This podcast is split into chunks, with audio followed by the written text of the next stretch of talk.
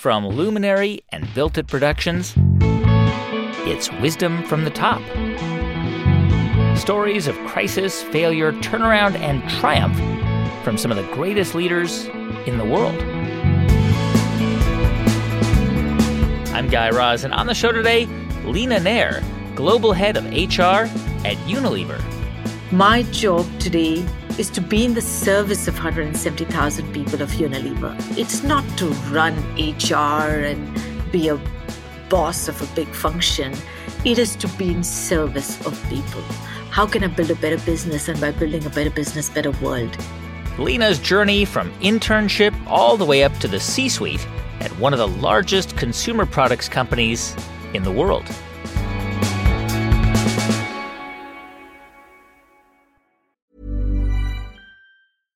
Hiring for your small business? If you're not looking for professionals on LinkedIn, you're looking in the wrong place. That's like looking for your car keys in a fish tank. LinkedIn helps you hire professionals you can't find anywhere else, even those who aren't actively searching for a new job but might be open to the perfect role. In a given month, over 70% of LinkedIn users don't even visit other leading job sites. So start looking in the right place. With LinkedIn, you can hire professionals like a professional. Post your free job on linkedin.com slash people today. Burrow's furniture is built for the way you live. From ensuring easy assembly and disassembly to honoring highly requested new colors for their award-winning seating, they always have their customers in mind. Their modular seating is made out of durable materials to last and grow with you. And with Burrow, you always get fast, free shipping. Get up to 60% off during Burrow's Memorial Day sale at burrow.com slash ACAST. That's burrow.com slash ACAST. burrow.com slash ACAST.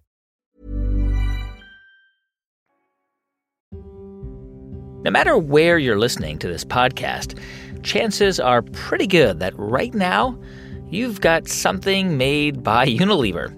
Unilever owns more than 400 brands. Household names like Lipton Tea, Ben & Jerry's ice cream, Dove soap, and Dollar Shave Club, to name just a few. The company is over 90 years old and it operates in more than 190 countries. So if you do have a Unilever product in your cupboard or freezer or bathroom, that's not particularly surprising. Something you might not know about Unilever, though, is that recently the company met a 10 year goal to achieve 50 50 gender balance in management across all of their global operations. And the person overseeing that goal, appropriately, was Leena Nair. Leena's worked for Unilever her entire career. And in 2016, Leena became the company's global head of human resources, overseeing its massive 170,000 person workforce. Now, this is not something Leena imagined for herself in 1992 in her native India. That's when she joined Unilever as a summer intern. At the time, Unilever in India was 98% male. And becoming the first female global chief of HR was definitely something Leena would have had trouble imagining. During her early years as a Unilever trainee in India, many of the factories she'd be sent to audit didn't even have women's bathrooms. I talked to Leena just a few weeks ago, and because of the global pandemic, she spoke to me from her home in London instead of at a recording studio. And out of all the situations she's faced, Leena says this crisis is the greatest challenge of her professional career and life, which, as you'll hear, is saying quite a lot. I grew up in a place called Kolhapur. It's on the road from Bombay to Goa. It's famous for footwear. Kolhapuri chappals, everyone's heard of them in India, and my town's actually famous for making these. And um, when you were a young girl, I mean, did you um, did you have burning ambitions? Did you have a sense of what you kind of wanted to do in life? I wish, Guy, I could say that. That you know, I knew absolutely what I wanted to do but it's far from the truth. You know, I grew up in a small town. I grew up in a joint family with 16 cousins.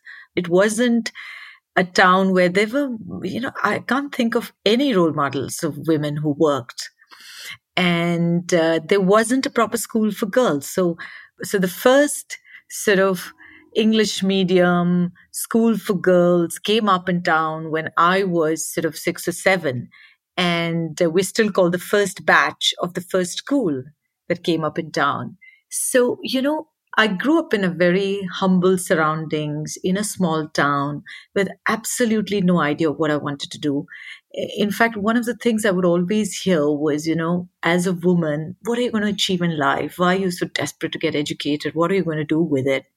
And uh, I remember being very, very upset when I was six or seven, and I sort of came running into a room where my mother was having a cup of tea, coffee with her neighboring friends, and they were having a little chat about their kids. And I heard my mom say that, you know, I wish Leena was a boy because, you know, she's talented. And now, you know, she's a girl and she's not going to be able to use any of those talents.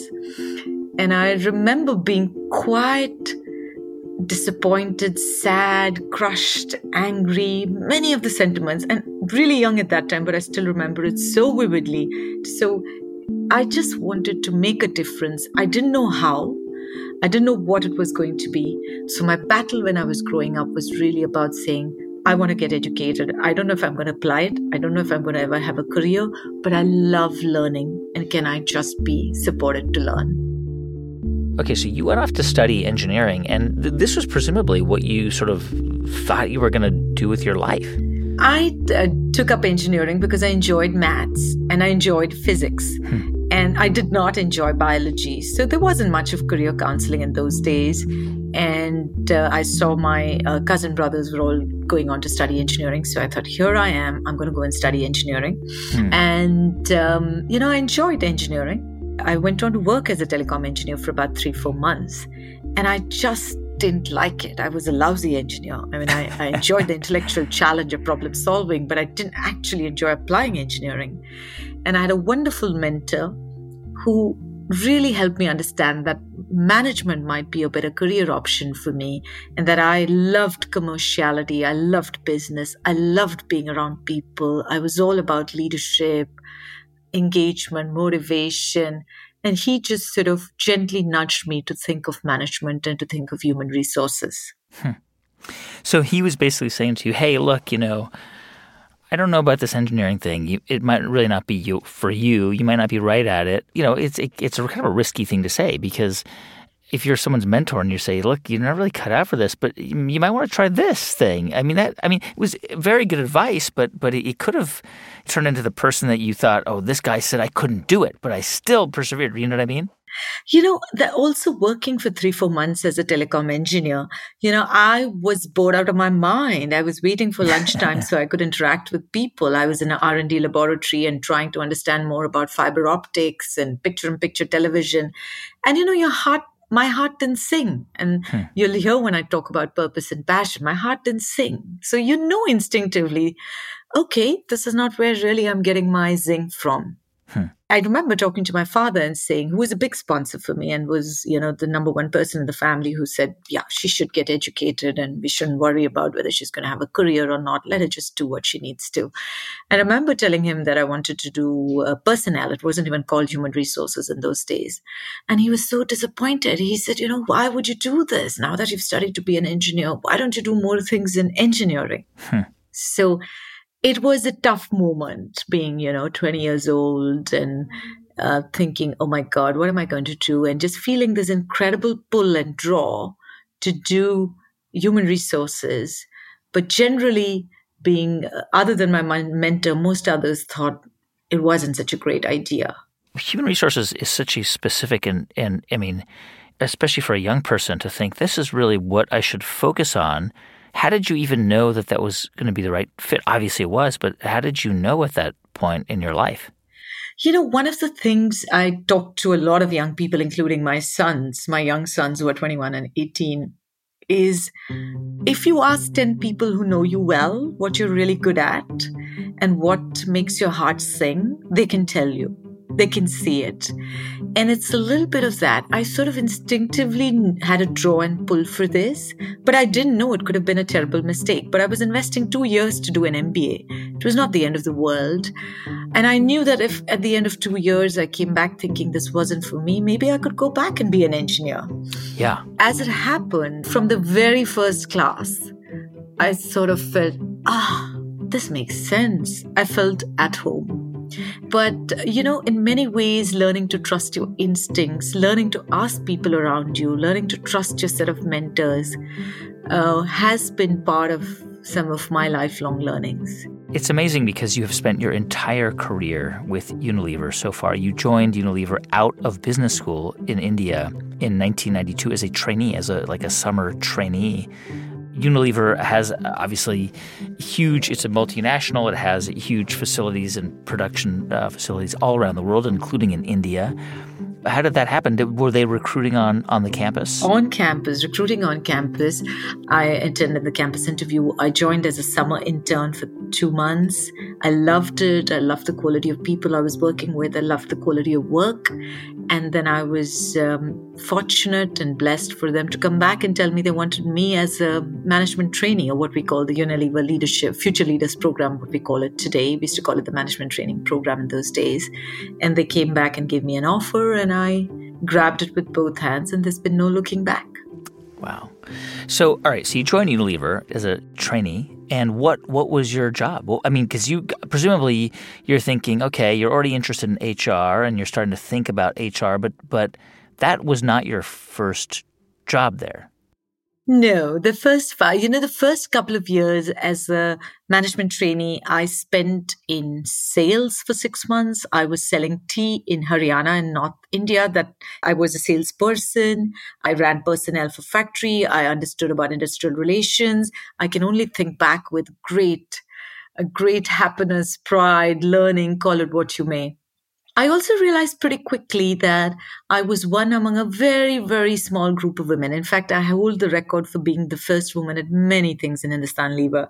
I, you know, I often say that I didn't break any glass ceilings, but I was actually breaking glass basements because, for example, I was the first woman to go and do a night shift in a factory that made margarine in India for Unilever, and I was the first uh, woman who went and built a road along with rural villagers in in Etah and so on and so forth. So I started the first sort of first footsteps into the privilege and the burden of being the first woman at many things in Hindustan Lever. Hmm.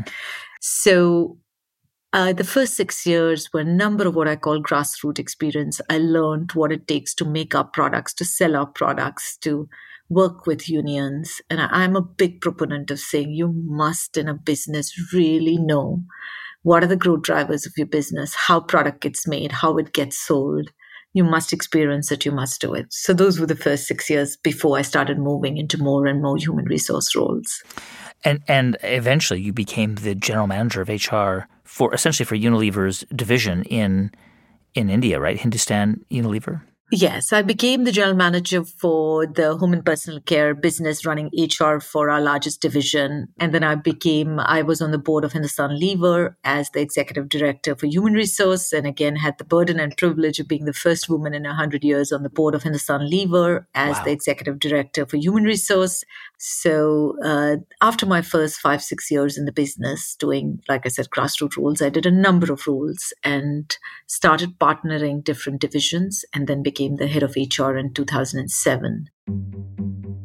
When you are running HR in a in such a complex and um, incredibly vibrant country like India, I mean, I can't even imagine how, what it entails, right? In terms of just the the level of detail and the different types of of employees. I mean, you've got everyone from presumably from people on the factory floor to people in, in C suites that you are sort of shepherding through the process. Absolutely. Huge complexity. I'll give you some of the numbers. We had 46 factories with 96 trade unions, 15,000 people in the in the business, and 100,000 people who sold for us in different, you know, they were merchandisers, distributors. So yes, it was uh, massively exciting, huge, complex, big scale it's the third largest company in India in its market capitalization terms. So, yes, you are in the spotlight, you are uh, uh, under focus. And Hindustan Lever also had a huge reputation for building a lot of the leaders for India Inc. It was called the CEO Factory of India and continues to be called that. So, huge profile of building talent, not just for Hindustan Lever, but for India Inc. Hmm. So massive honor and privilege for me to have done that job for, you know, 5 years of my life and it built a lot of the skills that's helping me be the chief HR officer for Unilever today. I'm Sandra, and I'm just the professional your small business was looking for. But you didn't hire me because you didn't use LinkedIn jobs. LinkedIn has professionals you can't find anywhere else, including those who aren't actively looking for a new job but might be open to the perfect role, like me. In a given month, over 70% of LinkedIn users don't visit other leading job sites. So if you're not looking on LinkedIn, you'll miss out on great candidates like Sandra. Start hiring professionals like a professional. Post your free job on linkedin.com/people today. Since 2013, Bombas has donated over 100 million socks, underwear, and t-shirts to those facing homelessness. If we counted those on air, this ad would last over 1,157 days. But if we counted the time it takes to make a donation possible, it would take just a few clicks. Because every time you make a purchase, Bombas donates an item to someone who needs it. Go to bombas.com slash ACAST and use code ACAST for 20% off your first purchase. That's bombas.com slash ACAST, code ACAST. Burrow is a furniture company known for timeless design and thoughtful construction and free shipping, and that extends to their outdoor collection. Their outdoor furniture is built to withstand the elements, featuring rust-proof stainless steel hardware, weather-ready teak, and quick-dry foam cushions. For Memorial Day, get 15% off your Burrow purchase at burrow.com slash ACAST and up to 25% off outdoor. That's up to 25% off outdoor furniture at burrow.com slash ACAST. Generative AI is not a one-size-fits-all. If you're powering a customer chat experience, you need instant speed at low cost. If you're doing complex R&D or advanced analysis, you need frontier intelligence. The Claude 3 model family from Anthropic offers a model for every task and budget. Claude 3 Opus sets new industry benchmarks for intelligence. Sonnet strikes the perfect balance between speed and skill. And Haiku is the fastest and most cost effective model on the market. Join the thousands of enterprises who trust Anthropic to power their AI solutions. Visit anthropic.com slash Claude today. Leena, you um, you were with a group of a senior team from Unilever in Mumbai in 2008 at the Taj Hotel when it was attacked by terrorists. Um, I think most people listening will remember that horrifying story. Um, almost, I think, 200 people were were lost their lives um, in that attack. Um, and you were you were there. You were you had to, I guess, hide for 24 hours um, during that siege. What what do you remember about it? Guy, that was without a doubt one of the most difficult nights of my life mm. and something that changed me as a person as it would when you realize that you might not go back home to see your kids again. You know, my husband and I were both stuck in the Taj that night and, you know, hiding the entire night, having two boys, nine and five, sitting at home waiting for their parents to turn back after dinner and seeing this horrific news on television that the Taj was being attacked.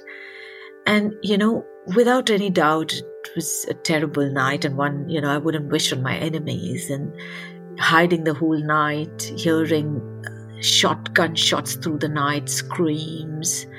It's just, you know, one of those things that change you forever. One of the things I remember from that night is the extraordinary bravery and courage of the staff in the Taj who, who worked so hard to get us to safety. There was a young girl, Mallika Jagad, who was, you know, no more than maybe 23, 24. I remember her bravery and courage. I remember how much the staff uh, tried hard to, to find places for us to hide so there was a higher chance that, you know, one of us would survive among couples. Hmm. And I also remember feeling after that and reflecting after that that I would follow my heart with even more passion and even more intensity because I don't want to waste my time in this world. I've been given a second chance. Not many people have have had a second chance. Some of I, I lost some friends, and you know, you in many ways feel more determined to give the best of yourself, to make it count, to do things that really matter to you, to your family, to your colleagues, to your company, to the world. When you say it changed you, I mean, you were up until that point extreme, you were on the fast track. Um, clearly, you were identified by Unilever, um, not just in, in India, but it, at headquarters in the UK, as somebody who they needed to keep an eye on, who was going to go places. And you were um, rising up very quickly, the youngest th- this, the, the first this, and, and eh, all of these roles, and, all, and, and then this thing happens. And how did that change the way you thought about, I don't know, your career and and your purpose? I mean, did it did it kind of make you rethink all of the ambition that you had had up until that point? You know, I do think it brought a lot more maturity to the way I thought about career. Hmm. Because even now, when I think about career, I don't, I stopped thinking destinations. I want to do this role, then do this role, then be in that role, then sit in that seat. I became more thoughtful about trajectories. What is my trajectory of learning? What am I attempting to do in this? For example, my job today is to be in the service of 170,000 people of Unilever. It's not to run HR and be a boss of a big function. It is to be in service of people. How can I build a better business? And by building a better business, better world. I constantly think about things I do beyond Unilever. So, for example, I think about how can I influence the investor community to give more importance to human resources and human capital? I'm in Davos every year for the last four years and I'm speaking on forum after forum. I'm on LinkedIn. I'm putting out blogs out there all the time because I want to build a movement and a coalition of people who care about human beings and want people to feel fulfilled and happy. So in many ways, the intensity around my purpose grew sharper.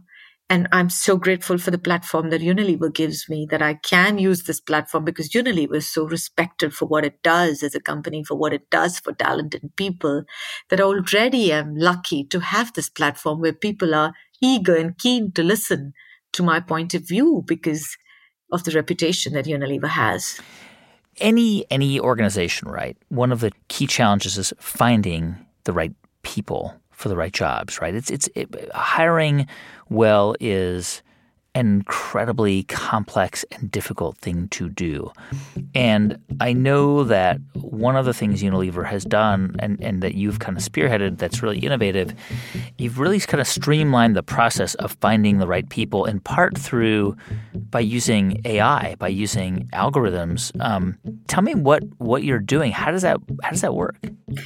You know, um, we have uh, 2 million people who apply to us. 2 million? Yes. And, uh, you know, about half a million of them are graduates applying to us for 800 graduates that we take across the world. So for me, this was, you know, I think it's a very demotivating experience when you're so excited about Unilever and you're among those 2 million people. And, you know, when you apply to Unilever, if all you get is, thank you for applying to Unilever, we'll get back to you. And besides, I don't blame any of my uh, teams because 2 million people, even if I employ 5,000 recruiters, it's not enough to get through 2 million applications and do it any justice. So it's really that that we started working with, and we've sort of digitized the entire process. So when you're an a, a applicant, a graduate training applies to us, you first upload your CV using LinkedIn. It's really a one, you know, one second job. You do it, then you play games We've partnered with organizations like Pymetrics, where we've created really strong games that help us understand who will be a great fit for Unilever.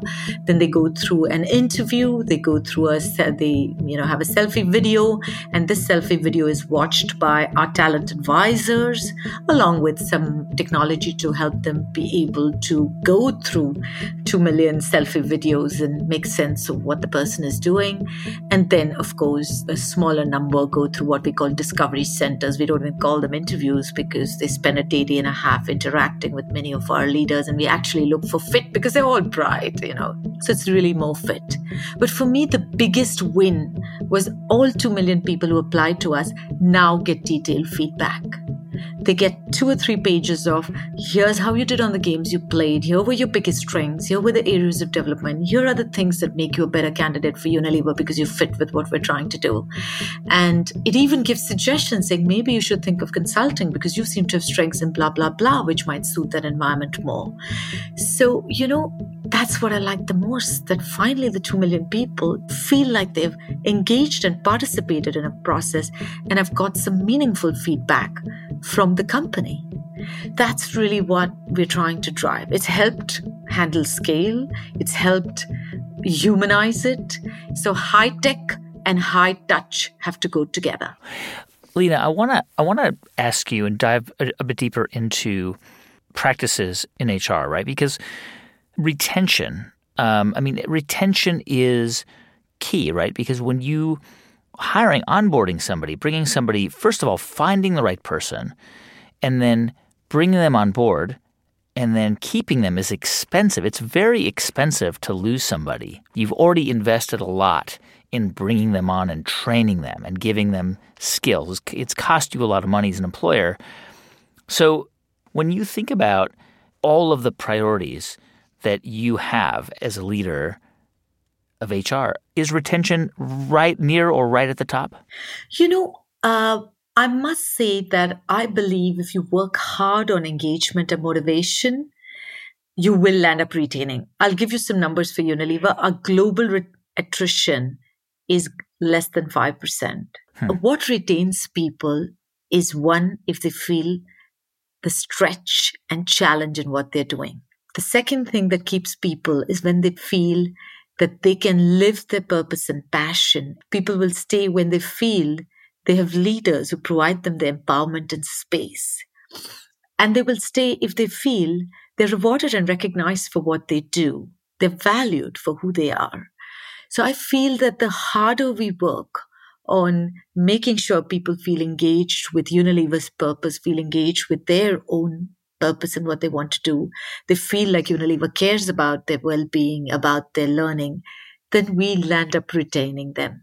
I can tell you the fundamental reason that people leave are because they're not stretched, they're not valued, they have a boss who sucks. It's many of those reasons. It's never money. Mm. Money is a reason they might say because it's much more convenient to say somebody else gave me a package that was better than having the difficult conversation saying my boss is a difficult person to work with. So my advice is work on engagement and motivation. Retention will be an outcome of that. You know, a lot of companies um, talk, and, and not just talk, but really uh, vocally committed to diversity. Pretty much most Fortune 100 companies uh, around the world, diversity is one of their core values, right? As it is with Unilever. And you have you have achieved, for example, 50-50 gender balance in managerial roles, which is which is super impressive. But I'm going to sort of ask you to play a thought experiment with me, which is for people who sort of hear the diversity thing and, and know that it's the right thing to do, or that, you know, culturally it seems like the right thing to do, but aren't doing it. What argument would you make to them that there is actually not just a moral downside, but a business and financial downside by not emphasizing diversity? You know, uh, one of the things, Guy, we did was invest in our top thousand leaders so that they really buy into why we need gender balance. You know, beyond a point, I have less patience for business case, and I'm famously, uh, you know, viral in a video that was, uh, which I've never been viral before till this sort of video of me snapping and getting angry at Davos went viral saying, Show me a business case for why men are good for business, and I'll write you a business case for why women are good for business. You know, where's their business case saying men are good for business? We just assume it. It seems very easy. Half the world is women. Of course, we should have more women in our business, but that not everybody buys that. So we actually invested time in our thousand leaders. For some, the business case appeals. Are people who buy into it because they have daughters and their daughters start asking the question are you saying i'm going to go into a world where my brother has a better chance than me? Really? Is that the world you're building? And that makes them think. For some it's the talent angle.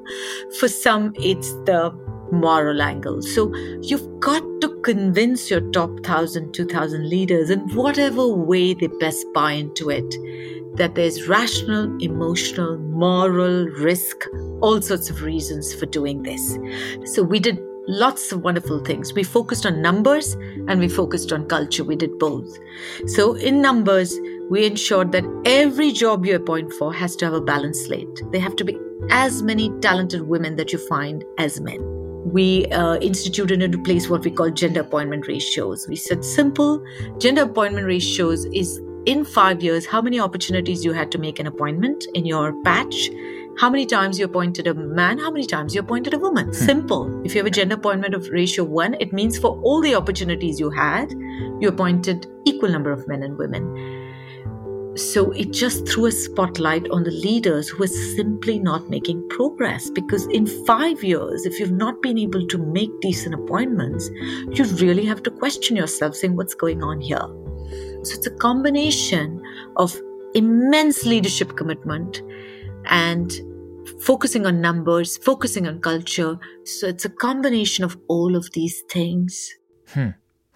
Leena, you oversee 170,000 employees around the world. And I mean, obviously, you're dealing with so many different types of, of workplace cultures and, and environments, right? I mean, the workplace in Germany is very different from the workplace in the UK, or, you know, Korea is very different from the workplace in Japan. I mean, the, the workplace in India is super different from the workplace in Jordan or, or in Lebanon.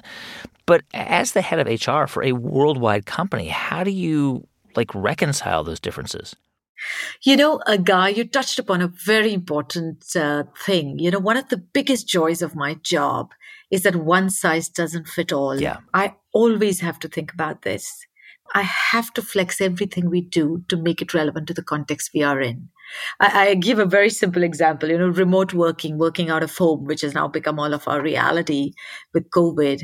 When we went to do a lot of agile and remote working as part of a diversity and inclusion agenda, you know, people in Europe said, Great, I love this, you know, it works for me. People in Japan said, No, I'm not sure I want to do this. We have smaller houses and I'm not sure I want to set up office in my house. The women in Pakistan said, listen, my mother in law lives with me, and if I'm working, she thinks I'm available to talk. It doesn't work for me. Women in Saudi Arabia said, you know, I actually want to get out to the office for a few hours a day for a, you know, for a cheat.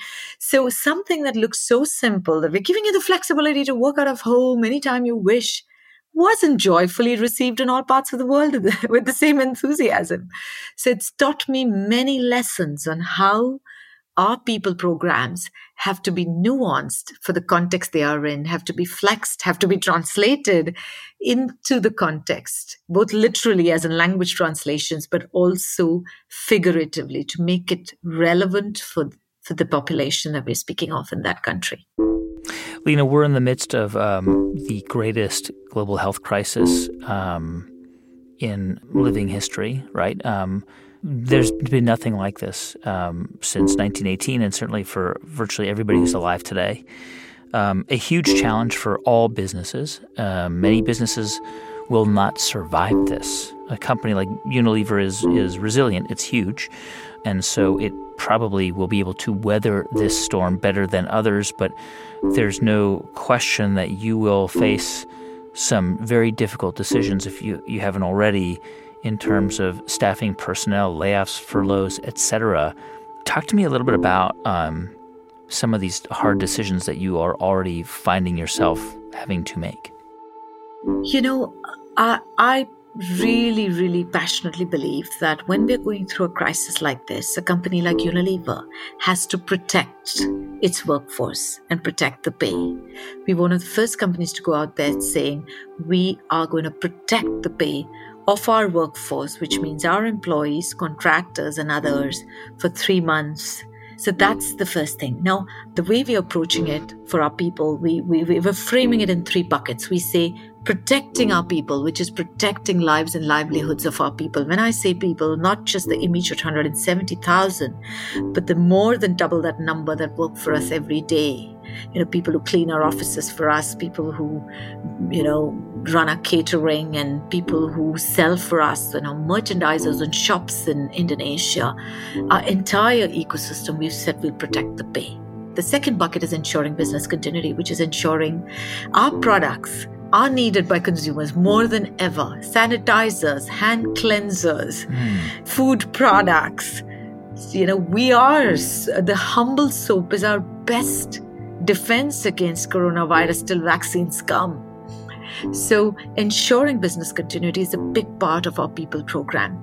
And the last bucket is future proofing our business. How are we ensuring people are using the time to get skilled if they have free time that it's free because now they no longer have to commute. How do we ensure they're learning the skills even while sitting at home? How do we ensure they're thinking about the new normal and the way business and world is going to change and creating products and services that make meaning to consumers once we're through the intensity of this? So I do think as a company we must try to protect our lives and livelihoods as far as, as long as we can. But we must use everything in our power to find the savings the, in our balance sheet to make possible this looking after our people, which means recruitment, salary increases, redistribution, reallocation, really being clever about all the levers in our control, less travel, mm. saving on things that you events. Who's doing events anymore? A company like Unilever has conferences, events, meetings, loads of them happening all the time. You know, this is a year that's not going to happen. So use ev- squeeze everything you can out of the non-people line and find a way to make your people productive hmm. and uh, contributing to this crisis. Would you say, and I, I, I think I know the answer to this because I think it's probably the, the answer for most people, that you are now in the midst of the greatest, not just challenge that you have seen for Unilever, but personal, professional challenge in your career? Yes. This is the most unprecedented thing I've ever faced in my life. And I've been through terrorist attacks and I've been through a whole host of things I can tell you about. But this is by far the biggest, most complex, the most difficult to understand. This is the time to truly put people first. And if we take care of their safety and we make them feel brave and we support their livelihoods and they feel we care about their livelihoods, they will put their entire focus and attention on getting the business to survive and thrive during these very, very difficult times. That's Leena Nair, Global Chief Human Resources Officer at Unilever. In addition to her role at Unilever, Leena serves on the board of British Telecom, and she's been named by the Indian magazine Business Today as one of the top 25 most powerful women in business for seven years in a row.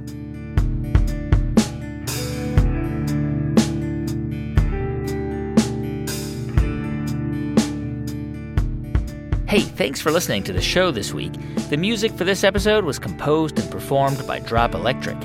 I'm Guy Raz, and you've been listening to Wisdom from the Top from Luminary and Built It Productions.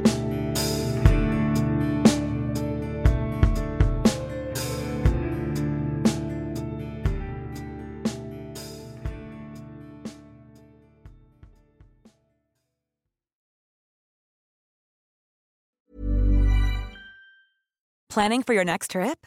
Elevate your travel style with Quince. Quince has all the jet setting essentials you'll want for your next getaway, like European linen premium luggage options, buttery soft Italian leather bags, and so much more. And is all priced at 50 to 80% less than similar brands.